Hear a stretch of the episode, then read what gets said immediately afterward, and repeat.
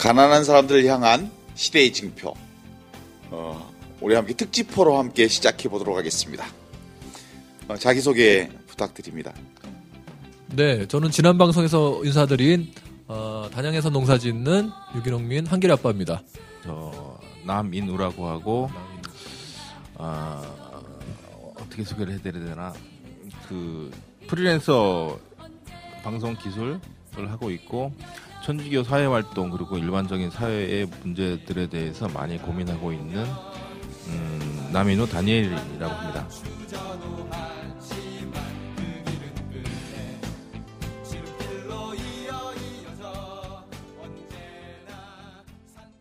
지금 우리가 그, 그 사무실에 와가지고 지금 녹음하고 있거든요. 네.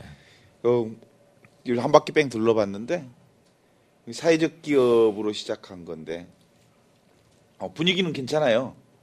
전에 프리랜서 하시기 전에 평화방송에서 오래 네. 또 근무하셨다고 하는데요. 재미없어서 나왔어요. 아, 그래요? 아니 나오게 된 이유가 있을 거예요.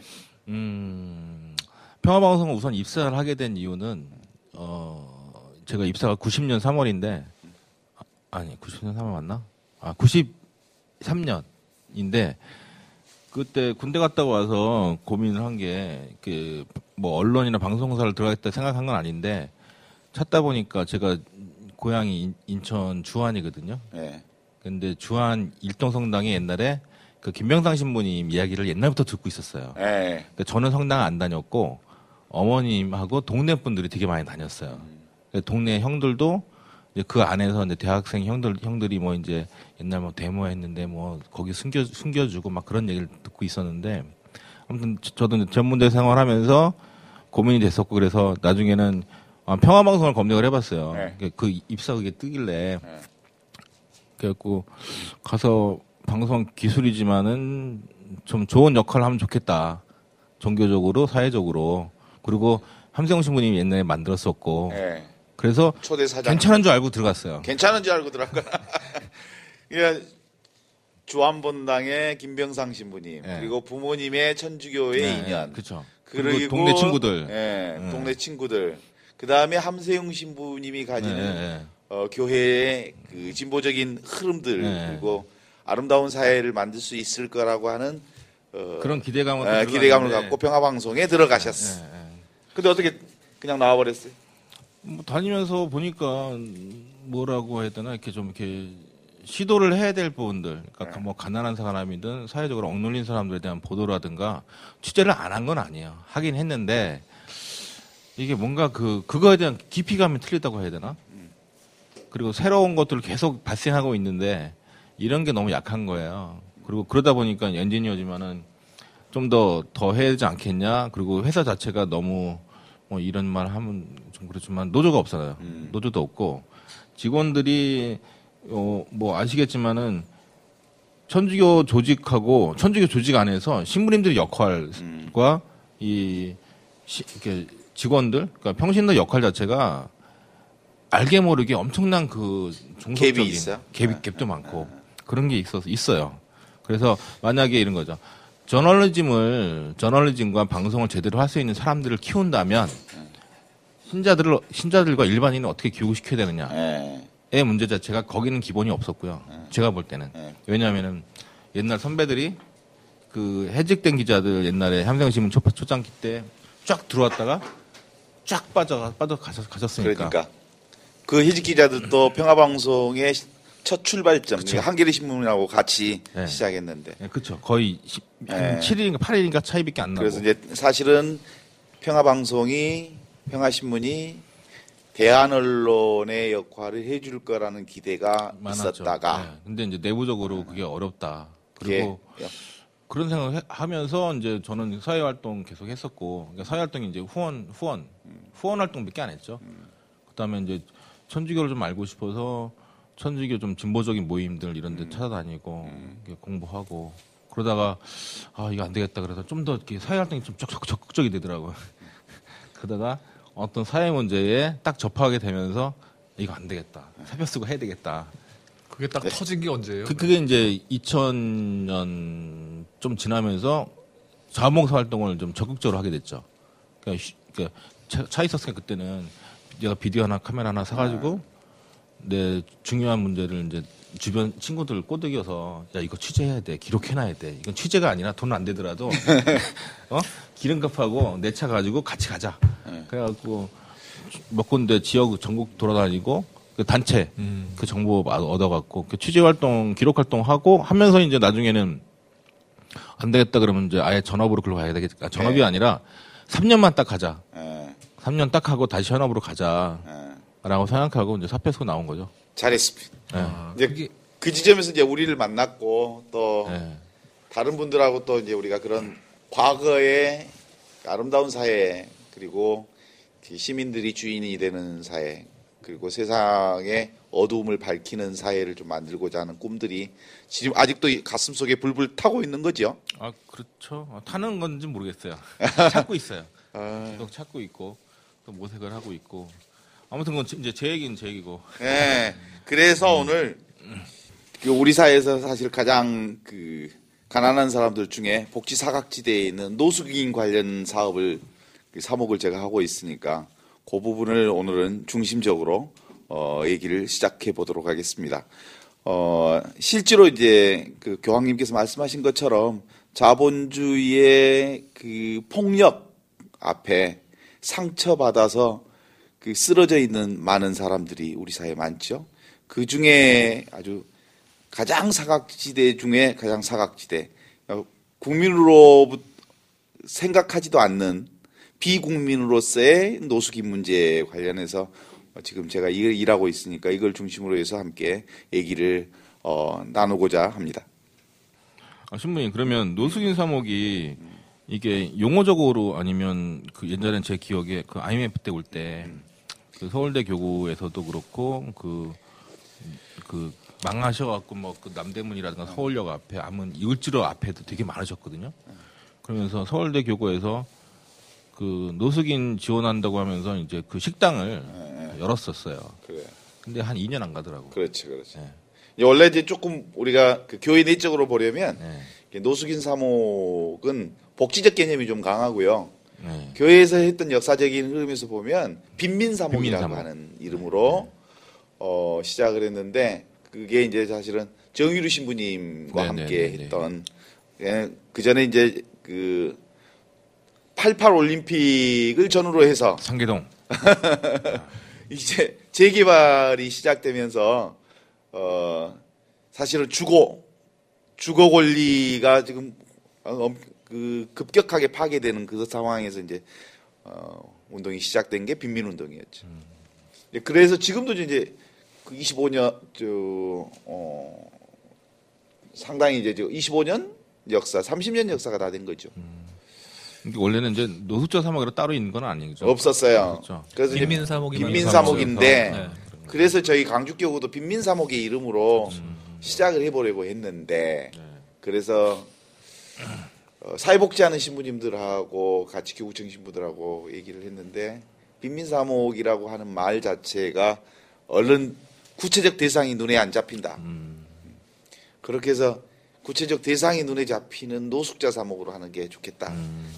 저는 사실 개인적으로는 어, 포괄적 의미의 빈민 사목을 어, 전제로 하고 그리고 구체적으로는 어, 노숙인들을 그 거점으로 해서 빈민 사목 활동을 하고 싶었어요. 그런데 이름 자체를 빈, 노숙자 사목으로 가자고 해서 그렇게 간 거죠. 그러니까 개념 자체가 빈민 사목 그러면 무브먼트 운동적 차원이 그쵸. 네. 들어 있고요. 예. 노숙자 사목 그러면 복지적. 복지적 개념이 좀 많이 들어 있어요. 원래는 다 해야 될 것들인데. 그런데 이 교회는 운동을 좋아하기보다 복지를 좋아합니다. 신부님께서 그 지금 블로그에 보면 예. 벼랑 끝 사람들이라는 연재를 네. 예 지금 요 주제로는 작년 7월부터 네. 하고 계시고 또 그 전에는 또 세월호 문제가 생기고 나서 예. 세월호 담당 사제님으로 또 한참 계셨잖아요. 예. 아, 그 지금 노숙 노숙인 사목, 빈민 사목을 쭉 하시다가 중간에 그 비상 사태가 터지면서 세월호에 가 계셨던 건가요, 그러면? 원래 이제 빈민 사목에 관련해서 제가 이제 그쪽 좀 해보겠다라고 주교님께 말씀드렸고 그러면 이제 잘 준비하면 좋겠다. 준비하는 과정에서 세월호가 교회에 그 전담 신부를 좀그 들어가면 좋겠다라고 하는 어, 요청이 있었어요. 요청이 있는 이유는 당대 지역에 있는 그 진도 신부님이 본당 신부님이 거기를 이제 네, 함께 네. 도와주셨는데 세월호 관련 일을 하면서 본당 사목 자체가 안 된다. 음. 그래서 누군가가 와서 좀 해줬으면 좋겠다는 요청이 있어서 그러면 빈민 사목을 준비하는 최민석 신부가 그리 가면 좋겠다. 음. 아, 그런 이제 요청을 받아서 사실상 빈민 사목의 이름으로 세월호 응? 팽목에 가게 된 거죠. 그리 그런 다음에 이제 일주기가 어, 지나면서 네, 다시 이제 어, 빈민 사목의 틀을 잡아가는 과정에서 빈민 사목이 노숙인 사목으로 이제 어, 자리매김을 하게 됐습니다. 그럼 간단하게 그냥 하, 고 있는 일. 그러니까 그렇죠. 네, 빈민 그 노- 일단 노숙인 노숙인이라고 하는 네. 그 개념이 등장하게 된게 네. 어, IMF 음. 이후에 등장합니다. 그 전에는 이제 무슨 개념으로 등장? 행여자라는 이름으로 불황자. 불황자 행여자라는 이름으로 일반화되어 있어서 어, 그렇죠. 불황자 행여자들은 이제 관에서 어, 관리하고 통제하고 그렇게 해서 밖에 있는 보기 싫은 사람들 이렇게 수거해서 네. 불황자들을 수거해서 불황화 시설로 집어넣어 버리는 게 불황자에 관-. 관한 행정적 조치의 일반 흐름이었어요. 복지원 같은 데나 이런 그렇죠. 막 예. 다 수용해 버렸죠. 예, 수용 그런 흐름이 과거였다면 이제 기점이 뭐냐면 IMF 이후에 이제 경제적인 문제로 어, 거리에 나서는 사람들이 이렇게 쏟아지면서 그들의 이름을 불황화 또는 행여자가 아닌 노숙인이라는 이름으로 이제 어, 시작이 됐어요. 그러면서 이- 그러면서 그게 한, 한 10여 년이 지나면서 어, 그러니까 2013년에 네. 그 노숙인에 관련된 법이 하나 통과가 되는데 아, 아. 노숙인 등에 관한 지원 법이 생겼습니다. 거기다 이제 노숙인 등에 관 지원에 관한 법률이 생긴 것은 노숙인을 포괄적 의미로 이제 쓰는 거죠. 노숙인 그러면 길거리에 나선 사람뿐만 아니라 주거 불안계층 전반을 가르쳐서 네. 노숙인 등에 관한 지원 법률이 생겼어요. 노숙인 등인 그러면 PC방, 만화방, 찜질방, 그다음에 쪽방, 네. 그리고 달방 이런 사람들까지를 포괄해서 왜냐하면 그들 역시 만화방에 있지만 돈 떨어지면 거리로 나서게 되고 어, 어떻게든 변동할 수 예, 있는 달방에 있다가 달- 돈 떨어지면 거리에 나서게 되고 그리고 이- 일 잡아서 돈 생기면 다시 달방으로 들어가거나 만화방이나 PC방으로 있다가 다시 거리 이게 거리와 그 달방 또는 만화방, PC방을 이렇게 번갈아 오가는 모든 계층을 가리켜서 음. 노숙인 등에 관한 지원법이 생긴 거죠. 그러면 정부에서는 지- 지원하는 게 좀 있나요? 아 사실은 이제 그래서 노숙인 지원센터가 네. 어, 서울 서울시뿐만 아니라 이제 광역시 전반으로 해서 이제 생기기 시작했어요. 아, 뭐 사실 주교층이나 또 절대 다수의 그 사제나 주교님들이 사실은 그 뭐 정평이나 정의평화위원회 또는 천주교 정의원 사제단의 그런 활동에 대해서 좀 비판적이면서 왜 중립을 지키지 음. 한쪽으로 치우쳐서 그렇게 나서느냐 음. 뭐 이런 것을 말씀할 때 그것이 아니다라는 그러니까 그, 이- 뭐 예수님이나 하느님의 말씀을 따르는 길은 결국에는 우리 사회 가장 그 어려운 사람들 뭐 또 다른 편으로 가난한 사람들 이런 사람들인데 사실 가난한 사람 중에서도 가장 가난하거나 네. 또는 삶에서도 가장 멀리 벗어나 있는 사람들이 바로 노숙인이잖아요. 그 그리고 뭐 조금 전에 그 노숙인이란 말이 우리 한국 사회에서 이제 그 뭐랄까 그 일반어가 될 정도로 보통 명사가 될 정도로 이게 노출되기 시작한 것은 이제 IMF 외환위기 때부터이긴 한데 그리고 그것이 사실 그때 가장 상징적인 공간은 서울역이었어요. 예, 예. 그렇죠. 서울역에 대규모 그 다양한 계층에서 쫓겨져 쫓겨나온 사람들, 뭐 자영업자, 중소기업 사장님들, 뭐 나름대로 돈도 많이 갖고 계시던 그런 분들이 하- 일순간에 뭐 부도가 나고 쫓겨나고 뭐 가게가 망하고 이런 것들이 동시다발적으로 발생했었잖아요. 그때에서 상징은 서울역이었는데 우리 신부님께서는 현재 그 광주 대교구에서 하고 계시잖아요. 그렇죠. 그러면 그게 우리 가톨릭 내부에서는 그 광주 대교구하고 또 다른 지역이 같이 전체로 그 움직이는 네트워크 있으신 건지 아니면 어떤 아직. 노숙인 관련해서 그 한국 천주교의 전국 네트워크망은 아직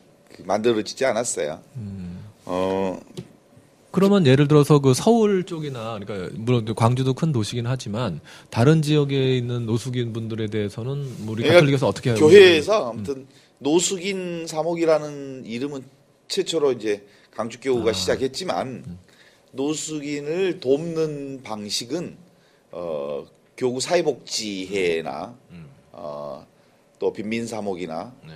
다른 그 복지적 관점이든 다른 방식으로든 지속적인 관심을 가지고 있죠. 그게 이제 구체적으로 노숙인이라고 하는 이름으로 어, 되어 있지는 않고 어, 복지의 한 차원으로 이렇게 보고 있죠.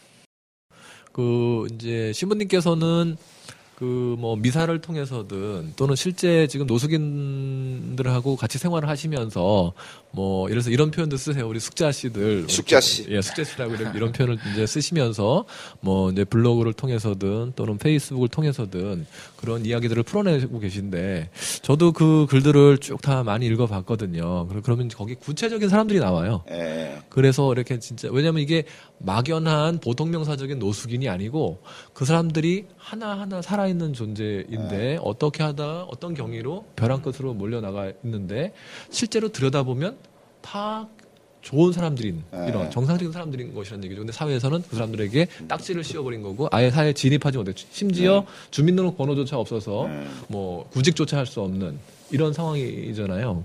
그래서 제가 특히 눈에 띄었던 게 그 영진 씨라고 예, 예. 그 이분의 아버님이 장군의 아들이었던 거예요. 예를 들어서 네. 이런 분도 특히 저도 공감이 많이 됐었고 또 한 분은 제가 이름은 기억이 안 나지만 스물 몇 살인데 네. 예. 다- 일곱 살인가 그때 나와서 가출했죠. 했다가 신부님하고 같이 예. 그 댁에 갔던 그런 이야기들 예, 예. 뭐 여러분들이 다 기억이 나시겠지만 실제 그 노숙인들하고 그래 살아가시면서 느꼈던 그런 것 중에서 또 한 번 사례를 좀 말씀해 주신다면요. 그러니까 이제 노숙자에 대한 그 일반인들의 큰그 어, 편견이 있어요.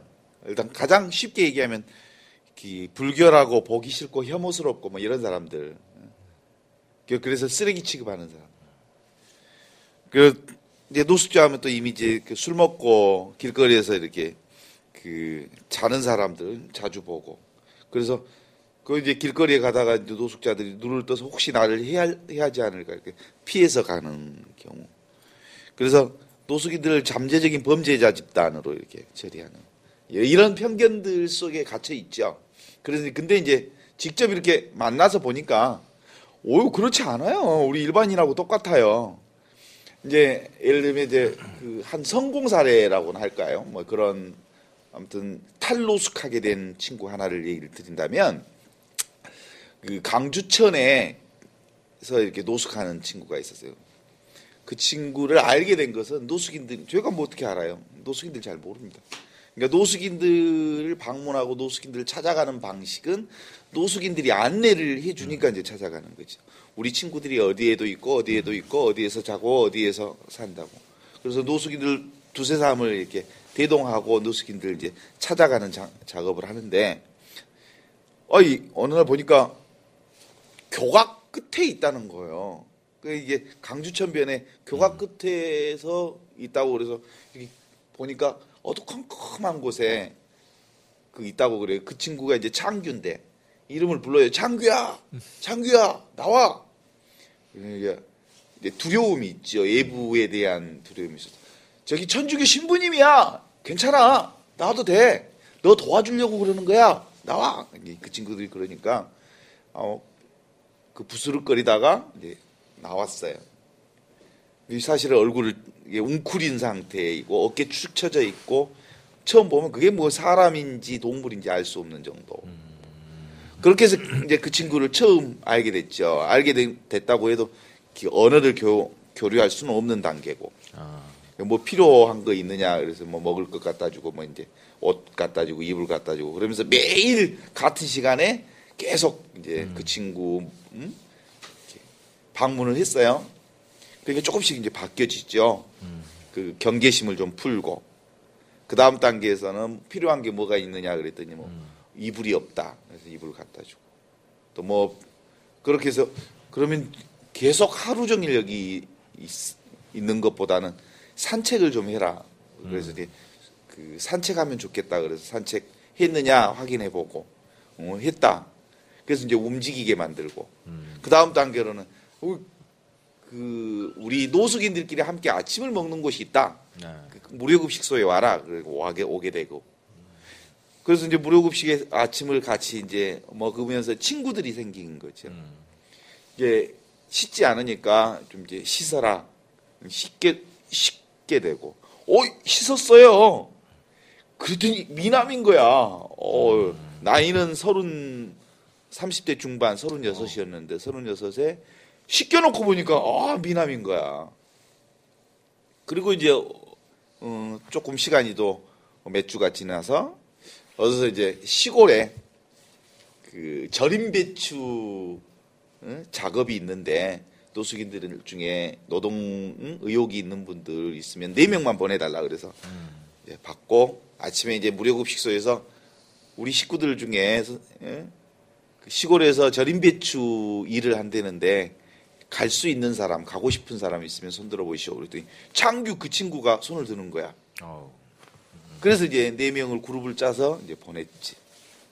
그리고 절임 배추를 거기서 먹고 자고 하면서 그때 이제 120 준다 그랬어요. 먹고 자고 하면서 절임 배추 한 달 일하면 100, 120 준다 그래서. 사실은 약하지요. 약하기는 하지만 본인이 또 가겠다고 그랬어요. 아, 두 달 열심히 했어요. 그리고 어, 일도 잘한다는 얘기도 들었고 그리고 그 친구가 이제 두 달 이후에 어, 다른 쪽으로 어, 또 일할 수 있도록 이제 트레이닝도 했고 훈련도 했고 그래서 탈로 숙해서 네. 나갔어요. 음. 그게 성공 사례. 성공사례죠. 성공 사례. 예. 감동스럽죠. 그러게요. 왜냐하면 거의 어두컴컴한 암흑에서 아 주 서서히 서서히 빛을 보게 됐고 빛을 보면서 서서히 사회 안으로 나가게 됐고 사회 친구들과의 관계를 일정 정도 정 갖기 시작하면서 드디어 어, 일자리 일을 하는 단계로 갔고 일을 하는 단계를 일정 기간을 거치면서 자신감을 얻어서 이제 다시 사회로 어, 환 복귀하게 된 거니까 성공한 사례라고 볼 수 있죠. 그 노숙인들의 사례가 제가 아까 말씀드렸듯이 음, 그러니까 그 97년 외환위기가 터지면서 집중적으로 쏟아져 나왔었고 그때만 해 초기만 해도 나는 돌아갈 수 있을 거야 음. 이런 거 있었잖아요. 맞아요. 네. 그랬는데 그게 이래서 뭐 3년, 5년, 10년 음. 벌써 그거만 외환위기가 한참 지났잖아요. 그리고 이제 사실 외환위기 때 쏟아 나온 사람들도 있지만 뭐 가출이라든지 뭐 또. 다양한 케이스들이 그다음에 그 외환위기 2세대들 음. 가정이 몰락하면서 그 자녀들부터 해서 초기에 나오는 사람들도 되게 많았고요. 그래서 장기 노숙자는 결국에는 사회에서 아예 밀려나 버린 이런 게 있었기 때문에 그 나라에서도 이제 뭐 법을 제정하게 되고 이런 게 있었겠지만 아 제가 이렇게 생각해 봤을 때는 결국에는 이게 오래 나오, 나왔고 사실은 그 법이 있어도 복귀 프로그램이 음. 체계적으로 움직이지 않고 있고 그래서 아까 제가 질문을 드렸던 이유가 이게 전국적으로 되는 그런 뭐 시스템화돼 있는 것이냐라고 했는데 사실은 지금 광주 대교구 쪽에서만 가장 지금 시스템화돼 있는 아. 천주교 쪽에서는 예. 조금씩 조금씩 다 하고 있죠. 예, 조금씩이잖아요. 다 그래서- 하고 있고 그 다음에 이제 어 그 지방 정부 차원 이건 사실은 노숙인들에 관한 지원 지원법은 어 보건복지부 소속이 아니고 지방 정부 소속이에요. 지방 정부의 의지와 관련된 일이죠. 어 그래서 대다수의 이제 그 광역 단체뿐만 아니라 시도 쪽에서 노숙인들에 관한 지원 어? 센터가 생겼어요. 어, 아직 안 생긴 것도 있지만 지금 2013년에 법이 생겼으니까 아직 초기 단계이기는 하지만 어 이제 기본 세팅들은 이제 되어갈 수 있는 분야라고 볼 수 있죠. 네, 그래서 신부님께서는 지금까지 활동 내용을 보면 그 제가 기존에 이제 대화를 나누면서 들어봤을 때 그 같이 이래 공동 숙소 음. 그러니까 결국에는 거기서부터 시작을 하는 거잖아요. 개별적으로 흩어져거나 이게 아니고 어, 공동 숙소에서부터 뭐랄까 그, 그 사회 복귀 프로그램의 첫 단계부터 들어가는 거잖아요. 네. 그래서 같이 일단은 살면서 같이 그러니까 정상적인 삶의 첫 그 과정을 거치는 거잖아요. 이제 그런 걸 하는데 아 그 사람들이 자기들끼리만 살 때만 하더라도 그게 있다고 하더라고 내부적인 규율이라든지 네. 또 이제 저번에 재밌는 말씀을 한번 해주셨었는데 그 소유가 없는 사람들은 네. 또 오히려 보면 가장 뭐랄까요 공유의 삶을 예. 실천하더라. 무소유에서 예, 그래서 아주 그, 아니 도인들이 도인들 그 우리 사회 한번 도인들. 다시 듣고 싶네요. 그래서 그 굉장히 좀 인상 깊더라고요. 아 그러니까. 그 전에 이제 그 어떤 친구가 어, 노숙한 친구가 왔다고 이제 노숙인 친구가 소개를 해요. 신부님 새로운 친구가 하나 있는데요. 그 어색해서 응? 자신감이 없어서 무료급 식소에 오지 않아요. 신부님이 한번 가서 얘기 좀 해보세요. 그래서 이제 데리고 가서 이제 갔죠. 이제 그 노숙인 친구들이 이제 가이드야 항상 그 분야는 노숙인 친구들이 나를 데리고 이제 여기에도 있어요 저기에도 새로운 친구가 왔다 그래서 갔더니 어 자기는 이제 그렇잖아요 무료급 식소에 못 가는 거예요. 이제 물어봤더니 이제 사실상 뭐 신용불량 상태이고 집을 나오고 될 수밖에 없는 여러 가지 이유가 있더라고. 그 얘기하는 중에 어유 한 돈을 이렇게 어? 2만 원을 꺼서 줘, 주는 거예요. 근데 그 친구가 누구냐면 아까 얘기했던 여기 그 친구요 장군의 아들이야. 영진 씨. 영진이 영진이가 내가 알거든 그 친구가 그때 도토리를 거의 3일 동안 주었거든 3일 동안 주었는데 그 시장에 나가서 팔면 보통 한 7, 8만 원 받는데 그냥 그 시장 아저씨가 그냥 먹어버리려고 어? 그만원 만 원 주면 되는 거지 아, 안 돼요 그래가지고 이제 가지고 왔더니 어떤 사무장님이 2만 원 주겠다고 해가지고 이제 2만 원 주고 그거 보냈거든요 근데 그 돈이 2만 원인데 전 재산이 2만 원인데 아, 그 친구한테 덜렁 너 밥 먹고 응? 목욕하고 그러라고 2만 원을 딱 내놓는 거야. 이게 가능 전 재산을 줄 수 있어 너?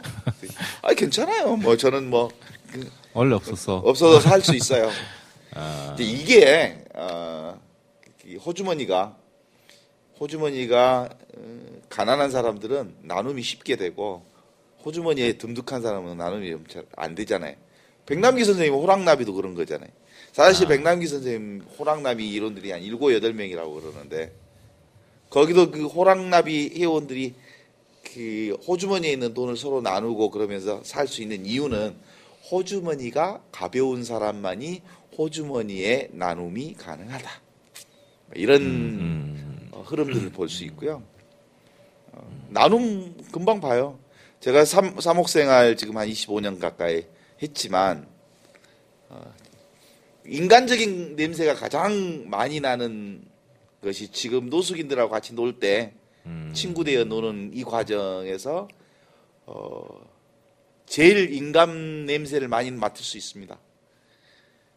어, 음. 자본으로부터 해방된 사람들이 갖는 인간적인 냄새. 뭐 이렇게 얘기할 수 있을까요? 우리가 저기 옛날 말로는 그 인심은 곳간에서 난다. 예. 그러니까 결국에는 내 먹을 게 있어야 남도 나눠준다 네. 이런 말도 있고 또 뭐 그 반대의 예. 말도 있잖아요. 아 그러네. 예, 그런데 음 제가 지금 뭐 백남기 농성장에서 이렇게 지내면서 가장 인상 깊었던 중- 것 중에 하나가 사실은 빈민연합회였어요. 빈민연합회. 기분들 그분들이 오셔갖고 그분들이 아 참 빈민연합회도 그렇고 노점상 또 연합회 이런 분 사실 거의 같은 그런 계열이시거든요. 근데 그분들 빈민연합도 많이 오셨었고 자주 오시는 분들 중에 정기적으로 오시는데 노점상 연합회도 마찬가지시고 그래서 노점상 연합회 같은 경우는 사실은 그 술국 같은 거죠. 음, 그뭐 김치 넣고 콩나물 넣고 그 돼지고기 이렇게 넣어서 그 밥 한 그릇 찌개 그 국 한 그릇을 우리 농성장 에 있는 농민들한테 그걸 나눠주시면서 또 하시는 말씀이 우리는 사실 다 농민의 아들 딸이었다. 음. 근데 거기서 밀리고 밀려서 도시로 도시로 와서 뭐 이렇게 살다 보니 그리고 쫓겨다니고 계속 음. 그렇죠 밀려 도시를 서로 왔다가 수도권으로 밀리고 밀리고 이런 과정을 거치면서 인심은 곳간에서 하는 게 아니다. 예, 어려운 사람들일수록 더 이해하고 나눈다. 그래서 제가 아까도 여쭤본 게 결국에는 빈민들보다도 더 못한 쪽으로 밀려나신 분들이 노숙인들이시잖아요. 네. 예, 그래서 오히려 그 소유가 없음이 공유라든지 이런 쪽으로 그래요. 아, 그렇지 않나 해서 원래 뭐 인도나 어디 뭐 종교 수행하시는 분들 탁발승 보면은 다 빌어 먹잖아요. 예. 그것처럼 만약 없으면 없으면 포기할 거 포기하고 많은 건 내려놓으면서 살수 있을 것 같기도 한데 그거랑 틀린 거니까 노숙인 자체는 그리고 이제 말씀드리고 싶은 게 어 이제 지금 현재 현재 뭐 뭐지 그 개혁 법안 박근혜 정권 개혁 법안이나 이런 것들이 정규직의 비정규직화 비정규직의 뭐죠 계약직화인가 음. 아, 아무튼 그런 식으로 해서 뭐, 뭐 계속 그 경제 부분, 경제력 부분 자체나 어떤 그 일할 수 있는 기회 자체, 음. 가족 부양할 수 있는 그런 기회 자체를 아무튼 음, 명확하게 좀 이게 모르겠어요. 그 아무튼 뭔가. 눌려지는 것들이 느낌이 있는데 이 속에서 만약에 예방적인 차원으로 뭐 법에서 이제 뭐 나중을 생각하더라도 당연히 노숙자와 빈민이든 그 사회적으로 다운이 된 사람들의 어떤 보장, 그러니까 복지라든가 어떤 제기할 수 있는 보장이나 이런 게 더 많아야 된다고 생각하는데 어, 좀 더 좀 더 실체적인 뭔가가 좀 필요하지 않을까요? 그러니까 그, 그 법, 개혁 법안의 문제는 아니고 예방적인 차원에서도 그렇고 그럼요. 어, 저는 이제 그런 생각이 들어요. 요즘에 그 사회적 담론으로 지금 형성되고 있는 얘기 중에 하나가 어, 기본소득제 얘기하고 있잖아요. 네네네, 그렇죠. 어떻든 간에 이제 우리 사회가 어? 그 정보화 사회, 기계화된 사회로 넘어가면 사실은 일자리가 현저하게 줄어들 수밖에 없는 거고, 아, 이거 뭐 거의 한 10% 사람, 10% 20% 사람만 일하고 나머지는 일자리가 없, 없는 상태로 갈 수도 있, 있을 거란 말이죠. 이제 그랬을 때, 아, 일자리 없는데 일자리 없는 사람들은 뭐 죽으란 말이냐. 그래서 최소한의 이제 그 응? 기본소득제 응? 네, 네. 어, 그 그걸 이렇게 정리를 되어야 사람들이 살, 숨쉬고 살 수 있죠. 계속해서 자본이 이렇게 일자리를 축소하고 어, 이렇게 계속 가게 되면 노숙자가 얼마나 많이 양산되겠어요. 아, 기하급수적으로 늘어날 거라고 라는 생각을 합니다. 그렇죠. 그리고 어. 저게 아, 그런 시각도 있고 제가 아까 질문을 드렸던 이유가 뭐 노숙인법이란 게 어떻게 보면 이제 사- 큰 테두리에서는 사회복지법이 되는데 결국에는 이게 복지제도 그러니까 서구도 뭐 서유럽도 잘 됐다고 하는 서유럽도 마찬가지고 스칸디나비아도 물론 이제 우리나라에서 그걸 잘못 자꾸 이렇게 안 좋게 하느라고 왜곡한 면은 있지만 그 정부가 나서서 일일이 심사해서 음. 하는 이런 부분들이 그동안 많이 실패를 하는데. 음. 그렇다 보니까 서구에서도 그 기본소득제라는 것이 네. 그 구조적인 실업에 대해서도 해결법이 되고 네. 그다음에 이런 뭐랄까 한 나라의 경제 시스템을 봤을 때 공유재산제라는 네. 것을 봤을 때 권리, 권리. 그 나라 사람의 권리라는 면에서도 맞는 것이고 그러니까 근본적으로 지금 뭐 녹색당에서는 현재 2020년 기준으로 현재 예산 절감만으로도 낭비성 예산 절감만으로도 한 사람당 40만 원의 그 기본소득이 가능하고 그것이 청년 세대, 실업자들, 그다음에 농민들을 우선 지급 대상으로 삼고 있는데 그렇게 본다면 어떠세요? 한 사람 한 사람당 40만 원씩 만약에 네. 그 지급이 된다고 하면 아. 노숙인들에게 어떤 영향이 있을까요? 일단 그분들이 방을 얻어서 따뜻한 방으로 들어갈 수 있죠. 두 번째로 그 기본 소득제만 갖춰지면 그 복지 제도의 상당 부분은 이미 해결된다고 볼 수 있죠. 지금 이제 노숙인들이 제일 그 이렇게 어, 부러워하는 사람들이 누군지 알아요? 누구냐면 어, 수급자들을 제일 부러워합니다. 근데 노숙인들은 근본적으로 수급자가 아닌 아닌 이유는 일단 거주지가 어, 불분명하기 때문에 행불자 처리가 되어 있어서 그 다음에 이제 민증 주민등록이 없으니까 있는 사람도 있기도 하지만 없는 사람들이 많으니까 민증이 없으면 대한민국 국민으로부터 법적 보호를 전혀 받을 수 없는 상대가 된 거죠. 그렇죠. 비국민인 거죠. 비국민이죠. 두 번째로 민증이 있어도 어, 주민등록증이 있지만 가족이 있어요. 그러니까 전혀 도움이 되지 않고 오히려 자신의 삶에 가족이 있기 때문에 어, 수급자도 될 수 없는 사람들. 사실상 수급 대상임에도 불구하고 가족이 있다는 이유 하나만으로 수급자로부터 제외된 사람들이 엄청 많아요. 그렇죠. 그 차상위층도 마찬가지고 예. 예. 복지 사각지대라고 하죠. 예. 그래서 이제 그 사람들이 주로 이제 노숙자가 되는 거예요. 그러니까 노숙자는 복지 사각지대의 상징적 사람들이죠. 어, 그 사람들 일 못해야 일할 수 없어요.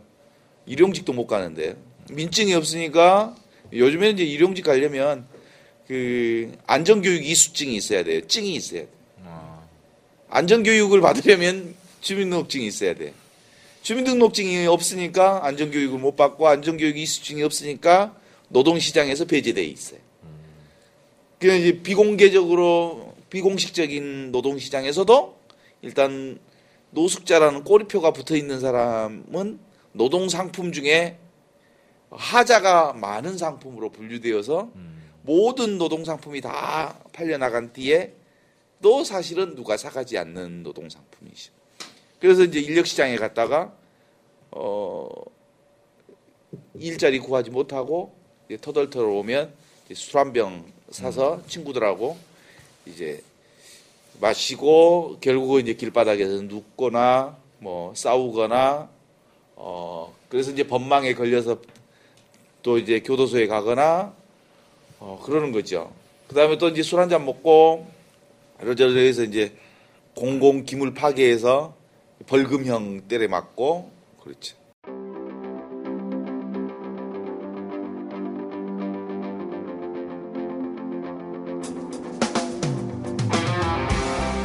주권 방송과 함께 박근혜 시대를 헤쳐가시는 애청자 여러분들께 정중히 인사드립니다.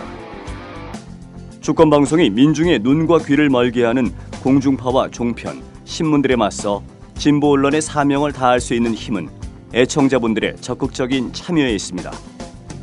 주권 방송을 후원해 주십시오.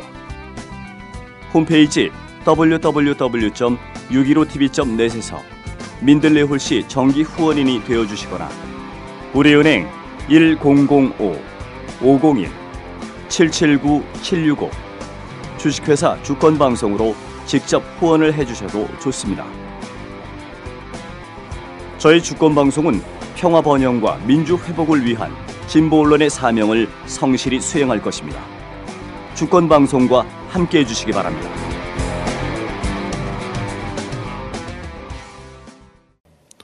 그래서 이제 아예 노동의 기회를 갖지 못하는 그런 사례들도 있지만 아 제가 좀 궁금한 것은 아까 뭐 사회복지법이 됐든 그러니까 복지법 복지의 차원이든 또는 그, 그, 그, 노숙인의 경우에, 노숙인법에 의해서 뭐, 조금이라도 뭐, 재활 프로그램이 됐든, 사회복귀 프로그램이 됐든, 이렇게 돼야 되는데, 아까 기본적으로 현재의 법 제도 하에서는 이 복귀 프로그램이나 재활 프로그램이 매우 약하다고 그러죠. 보고 있죠. 그래서 가장 궁극, 제가 봤을 때는 궁극적으로 이상적인 것은 현 경제 시스템 앞날은 더한 거고요. 그럴 때 기본소득제와 또는 그러니까 우리가 방향을 볼 때 기본소득제가 가장 좋은 거라고 보고 궁극적인 해결책이라고 볼 수 있고 그 중간 단계로 현재 사회복지법이나 또는 뭐 노숙인법을 통해서 재활 프로그램이 법 적으로 좀 체계화돼서 하- 되면 좋지만 그것도 굉장히 미비한 상태고 우리 뭐 가톨릭이나 또는 각종 그 민간 복지기관들이 이렇게 돌봐주는 이런 현재 수준인데 시민들께서 보시기에는 지금 광주에서 그 활동을 오랫동안 하시고 뭐 다양한 그런 그 고민들을 하고 계신데 이런 물론 법 제정을 요구하고 이런 부분도 있지만 이분들을 앞 지금 상태에서도 어떻게 재활을 시킬 수 있는지 물론 아까 좋은 사례 하나 창규 씨의 사례가 있긴 했지만 그런 사례가 아직은 많지 않죠. 예. 이제 그 노숙인에 관련해서 뭐 자꾸 목, 목적 의식적으로 탈노숙을 목적화시켜서 그들을 만나면 실패하죠. 아. 대, 대상화되는 네. 걸 그냥 친구 되는 거죠. 아, 그- 그리고 그들을 하나의 인간으로 봐주고 음. 그들의 아픔과 슬픔을 같이 함께 아파해주고 그래서 그들이 요구할 때 그들의 요구에 그 맞춤형으로 음. 어, 교회가 응답하는 방식으로 네. 가야지. 아, 저 일하지 않는 저, 저 사람들 탈노숙 시켜서 일하도록 만들어야 된다. 이런 목적 의식으로 그들을 대하는 순간 사실은 그 노숙인 사목은 실패하는 거죠. 아, 그렇다면은 그 이제 그 부분은 동의 많이 동의 들어요. 그런 마음이 먼저 들어야 된다 생각하는 게 있는데 그 그러면 이제 천주교 신자나 그리스도교 안에서 그 노숙인을 어떻게 바라봐야 되는가 예. 신자들이 그렇죠. 어, 이런 것들이 그럼 좀 아주 중요한 질문을 해주셨는데, 아, 그 올해 우리가 저기 사부님으로 모시는 주님으로 모시는 예수님이 노숙인이었다니까요. 일단 그분이 탄생 과정에서부터 출발하며 하는 거 보면 어, 마국간에서 났다는 얘기는 사실은 길바닥에 난, 난 거죠. 그리고 그 예수님을 경배한 사람들도 어, 목동들이었고 목동들도 노숙자들이었잖아요. 그 다음에 이제 동방 박사들도 사실은 긴 여행을 하는 어, 노숙인들이었고 이제 그런 점에서 보면 우리 인간 전반이 사실은 순례의 길을 걷는 노숙인들이죠. 무슨 뭐 이렇게 집을 가릴 수 있는 집이 있다고 해서 그 집에서 평생 사는 것도 아니고 언젠가 순례길을 걸어가면서 어 가야 할 노숙인들이란 말이죠. 이제 가지신 분들은 술- 그 술래는 천년만년 술- 술래는 가더라도 노숙이라고 생각 안 하실 거예요. 예. 예, 착각이지. 천년만년 여기서 살 거라는 생각 그리고 돈 좀 있으니까 충분히 어, 자기들은 노숙인이 아니라고 생각하는데 근본적으로 우리는 순례자라고 하는 생각을 갖는다면 우리는 근본적으로 노숙인 반열에 들어있다. 따라서 노숙인들을 어, 정말 더러운 사람들, 범, 예, 잠재적인 범죄자들 그리고 쓰레기 같은 사람들이라고 우리 인간들과 다른 인간으로 보는 것 거기서부터 일단 그, 해, 그 해방되어야 될 것 같아요. 사실 그들도 우리와 똑같이 부모도 있고 자식도 있고 슬픔도 있고 기쁨도 있고 한 인간으로서 누려야 할 인간으로서의 권리와 어 그들이 가져야 할 응? 자존감들을 충분히 가져내야 할 한 인간이다. 그래서 노숙인들 우리와 전혀 다름없는 인간으로 바라보는 그런 시간들이 교회 안에서 이제 일차적으로 좀 있어져야 되고요. 그렇다면 그런 시각이 되어지면 이제 접촉이 가능하겠죠. 그리고 함께 어, 친구로 받아들이고 어, 형제로 받아들일 수 있겠지요. 그런 작업 우리 저기 프란치스코 교황님께서 하시더라고요. 그 양반은 저기 보통 교황 관저에나 공, 공무를 수행하고 난 어, 남은 시간들을 평복을 입고 노숙인들에게 찾아가시고 그것들을 아주 오랜 기간 동안 해왔고 그 지금도 뭐 구체적으로 하고 있는지는 모르지만 어, 공적 시간이 아닌 사적 시간에 시간을 내서 노숙인들의 친구가 되어주는 교황님들 교황님의 행적을 보면 어, 그들을 우리와 똑같은 형제로 받아들이는 훈련. 이게 이제 그리스도인들의 이웃사랑의 훈련이 아닐까 싶어요. 요새 사순기잖아요. 음. 또 사순기 때 그 좋은 전통이 있었던 것 같아요. 그러니까 제가 좀 기억은 안 나는데 그 쌀 옛날 네. 뭐그 쌀 뭐죠? 똑인가 넣고 네. 가, 그 교회 점더리, 종 점더리, 좀덜이 점더리 운동이라고 이렇게 한 주먹씩 해갖고 아, 항아리에다 한- 넣어서 한 줌? 응, 응. 아 그런 게 그런 게 있었나요? 예, 그래서 그걸 이제 어디 공공의 장소에다가 네, 네, 네. 그 귀퉁이에다 놔두면 밥 먹- 이렇게 배고픈 사람들이 쌀을 퍼가지고 음. 가서 먹을 수 있도록 하는 거죠. 그런 그게 사실은 삶의 뭐라고 할까 거룩한 지형이죠. 어, 그런 게 이제 종교적인 틀에서 이제 할 수 있는 일들일 수 있겠죠.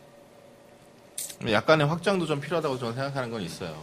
그러니까 이제 왜 가난한 사람과 뭔가 이제 도와줘야 하는 건 맞긴 하지만 어 그것들이 만들어진 사회 이 문제를 어떻게 풀냐? 아니 이제 자본주의 사회를 보니까 끊임없이 차이를 통해서 이렇게 나눈단 말이죠. 그리고 올- 계속해서 저들은 나와 다른 사람들 그리고 쓰레기 같은 사람들 있어서는 안 될 사람들 처리해야 할 사람들 그리고 우리 눈 밖에서 나타나면 안 될 사람들 배제하고 나누고 그리고 제거하고 그리고 분리시키고 이런 게 에, 자본주의가 가지는 병폐인데 그 중에 최악의 상황에 놓여 있는 분들이 그런 분들이죠. 그 배제되지 않고 네. 어, 형제 관계로 만나는 작업들이 좀 필요하고 그다음에 이제 만날 때는 우리 입장에서 만나지 않고 그들의 필요를 어떻게 채워줄 수 있을지에 대한 어, 만남이 필요하고 그러려면 자꾸 그들을 대상화시키지 말고 그렇죠.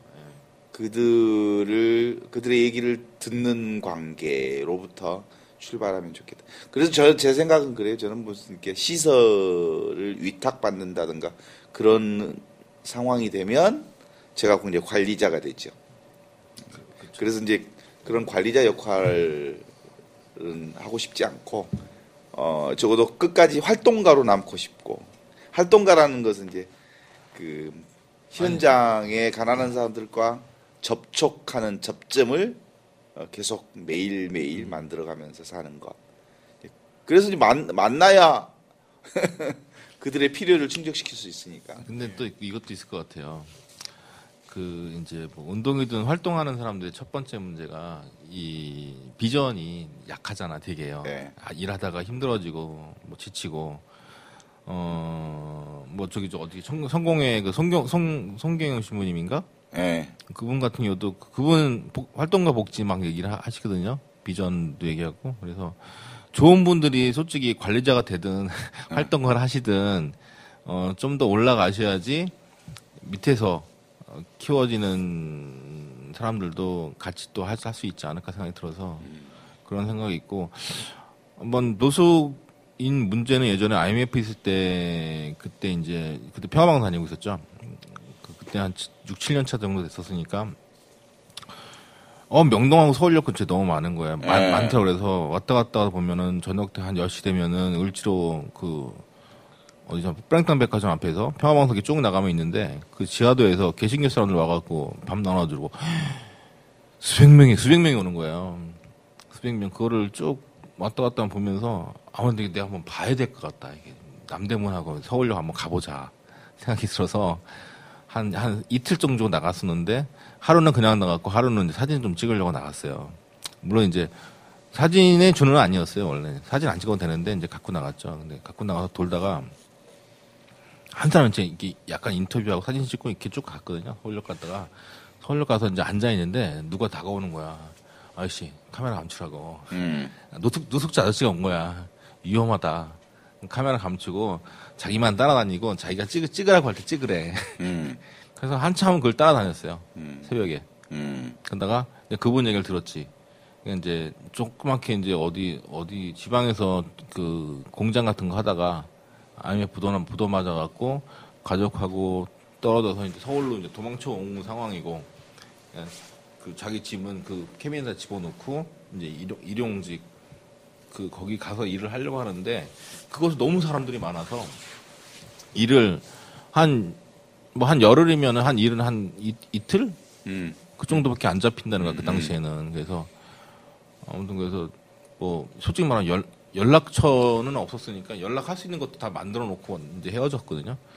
헤어졌었는데 아무튼 그 그분이 그더라 딸이 딸인가 자식 자녀가 둘이 있는데 보고 싶은데 갈 수도 없고 뭐 아무튼 교통비도 그렇고 일은 일은 이게 몸은 좀 건강하셔서 노숙은 하셨지만은 아무튼 그래서 그때 한번 이렇게 만나러 가본 적이 있었어요. 음.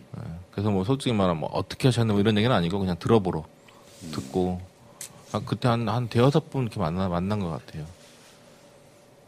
근데 저는 뭐 제가 뭐 농민 농민으로 살고 어 그다음에 이제 갓 뭐 농민 운동 쪽으로 나오게 된 이런 상황인데 제가 고민은 뭐냐면 음 예를 들어서 노숙인 빈민 그다음에 농민 만약에 우리 사회에서 음. 가장 이렇게 경계로 몰려나 있는 사람들을 보자면 그렇다고 볼 때 뭐 노동자든지 뭐 비정규직 알바 다 마찬가지지만 오히려 이제 뭐 도시에서 어렵게 사는 사람들도 굉장히 어렵지만 뭐 아시듯이 농촌은 다 거의 사멸한 상태잖아요. 그렇기 때문에 제가 농사꾼이 되어서 할 있을 때 이런 생각을 했던 거죠. 그 사람들이 내가 농사꾼임을 인정하지 않으면 내 말을 안 들어준다고 생각했었어요. 뭐 제가 뭐 맞는 생각을 하는지 모르는지도 일단은 하- 할 수가 없고 왜냐면 제가 그 현실 속에서 같은 사람으로서 같은 고통을 똑같이 겪고 그 사람들이 나를 같은 사람이라고 인정해 주지 않는 이상은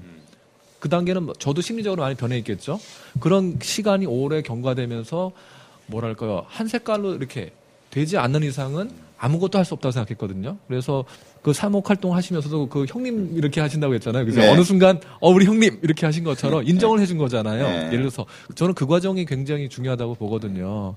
근데 그렇기는 한데 사실 농민보다도 조금 더 밖에 쪽 아, 사실 더 많이 가 있죠 사실은. 그래서 그런 경우에 만약에 제가 만약에 노숙인 그런 활동을 같이 한다. 뭐 활동이란 말 좀 이상하지만 그러면은 이제 저는 이제 요, 지금에 있는 단계보다 더 나가는 거예요. 그래서 제가 예. 이제 생각을 하는 건데 그러면 저는 노숙인과 똑같은 위치에 있어야 되는데 그러면 저는 예를 들어서 가정도 없고 음. 뭐 재산도 다 없는 것이고 그 사람들과 같이 이렇게 음. 뭐 얻어 먹으면서 뭐 다리 밑에 살 수도 있고 지하철에 살 수도 있고 음. 이런 거잖아요. 근데 사실 그 경계까지 가는 건 좀 어려운데 네. 그게 아닌 사람들인 경우에는 네. 이걸 어떻게 함께 할 수 있는 것인지 그래서 이제 그, 그 노숙 예비 노숙인들이 있을 거 아니에요. 네. 예방책도 있을 테고 이미 노숙하는 사람들도 있을 테고. 그러니까 노- 모두 다 노숙인인데 어 결국 이제 그런 경우는 멘토 방식으로 어, 연결해서 형님 동생 또는 뭐 이렇게 도와주고 어 지금의 이제 어 상황 얘기도 좀 들어주고 뭐가 필요한지 예를 들면 이제 방금 아까 얘기한 것처럼 네. 그들이 한 달에 한 번도 일자리를 구하지 못해서 돈이 떨어진 상황이 될 수도 있잖아요. 그런데 이제 그 사람이 관심과 사랑과 배려가 있는 어떤 사람과 연결고리가 있었다면 어, 이쪽에서도 그럼 나, 나라 좀 알아볼게. 이렇게 해서 이게 연결시켜서 그들은 대부분 이제 가족과의 단절, 예? 그리고 애, 애 친구들과의 그 관계 단절. 그래서 사실은 노숙인들의 가장 큰 핵심의 인간 문제는 관계 단절이에요. 네. 기존에 있는 가족과의 단절, 친, 기존에 있는 평생 함께 술 친구든 음, 직장 동료든 간에 수많은 함께 있던 사람들이 노숙하는 순간 모두가 단절된 상황이었으니까. 그래서 관계를 작은 방식으로라도 회복해주는 네. 그 멘토 관계를 좀 이루어주면 좋죠.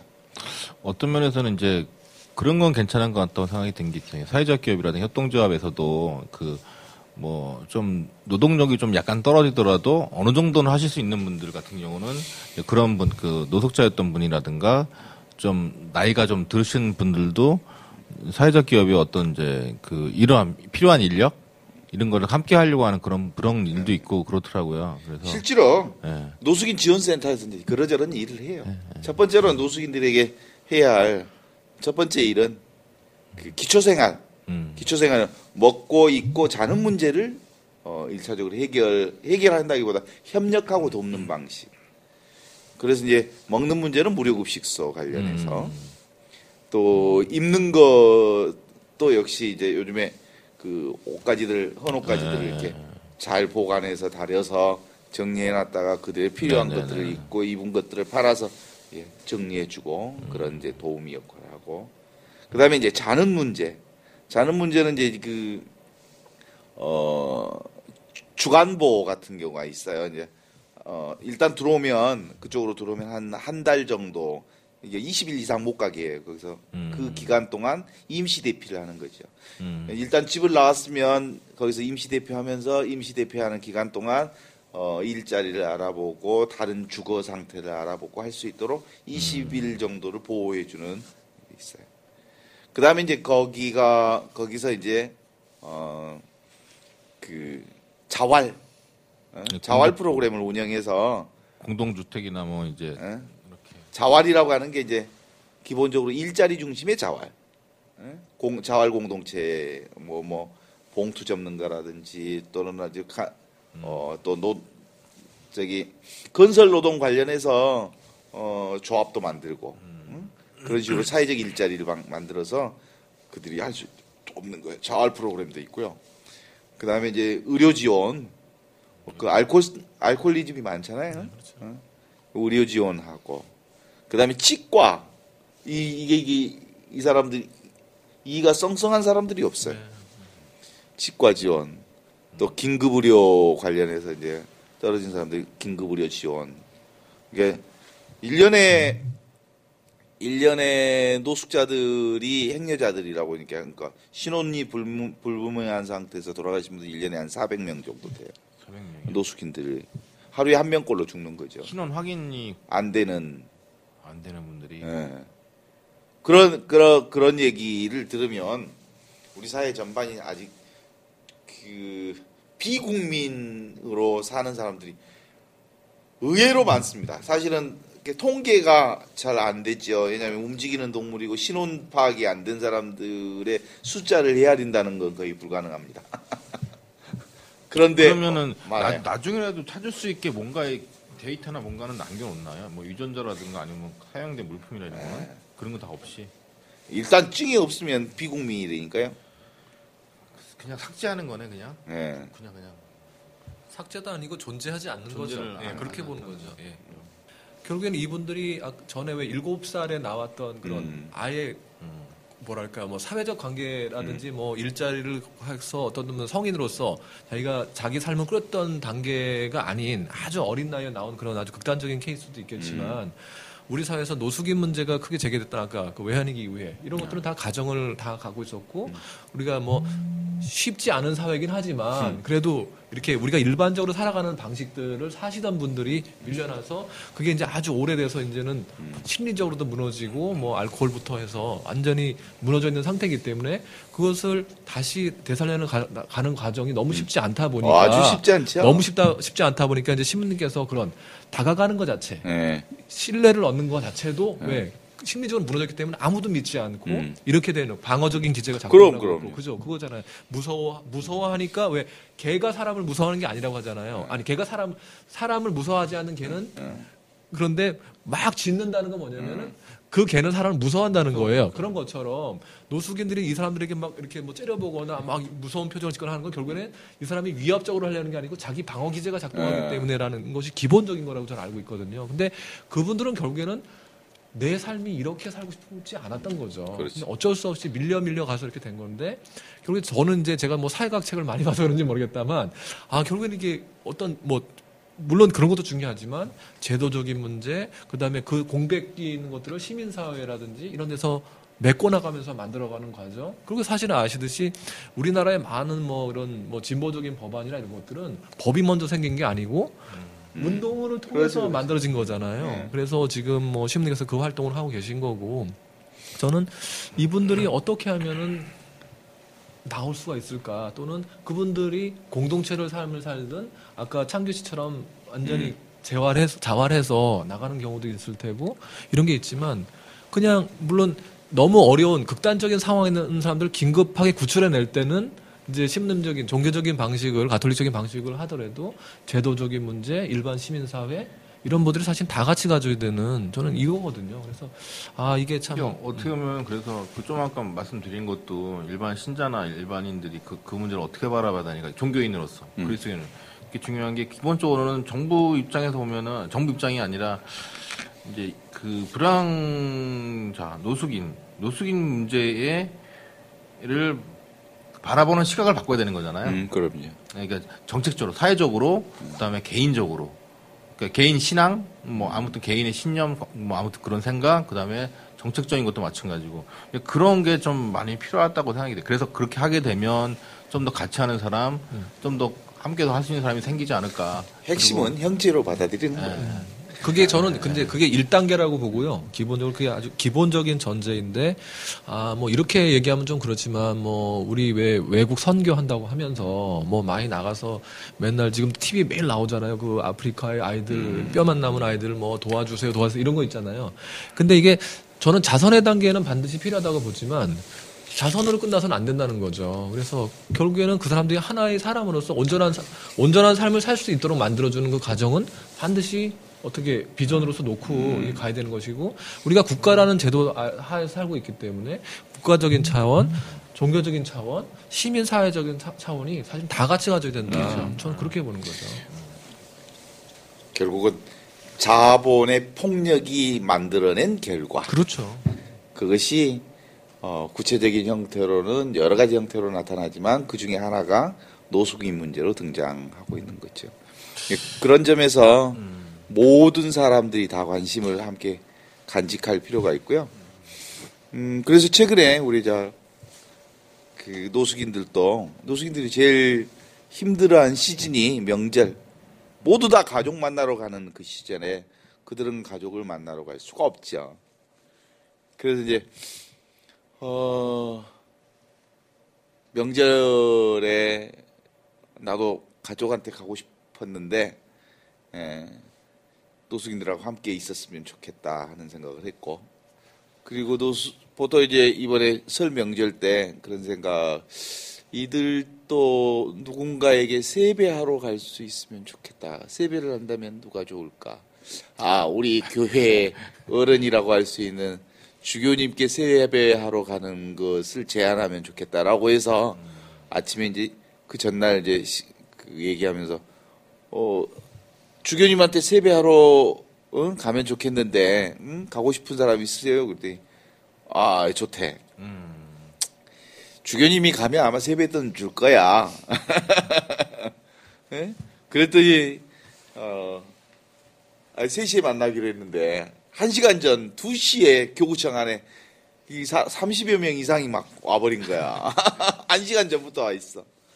그래 기다렸다가 주교님 만나서 세배도 하고 주교님한테 세뱃돈도 받고 그러면서 이렇게 해주셨는데 이제 그런 거죠. 이제 광 어, 우리도 어, 그 명절에 누군가에게 세배를 할 수 있고 관계를 갖는 어떤 부류가 있- 생겼다. 뭐 이 점 이 점에서라도 어, 좋은 의미가 있었죠. 그뭐 심리적인 자긍심부터 네, 시작해서 자긍도 인간으로서의. 자존감 네. 이런 게 기본적으로 회복되는 네. 그런 거겠죠. 그래서 굉장히 전 중요하다고 보고 또 하나는 또 우리 형님으로서 따거잖아요. 그 광주에서 우리 네. 노숙 그 숙자 씨들의 그 따거신데 음그 요번에 그 도보순례 백남기 농민 도보순례를 하면서 또 같이 또 이렇게 그럼요. 하셨다고 그러더라고요. 실제로 지금 노숙인들의 연령대가 제가 쉬운 여섯인데 어, 저보다 나이 많은 노숙인들이 많지 않아요. 몇 명 안 돼요. 얼마 제가 이제 만나는 사람들 중에는 대부분 저보다 나이가 어려요.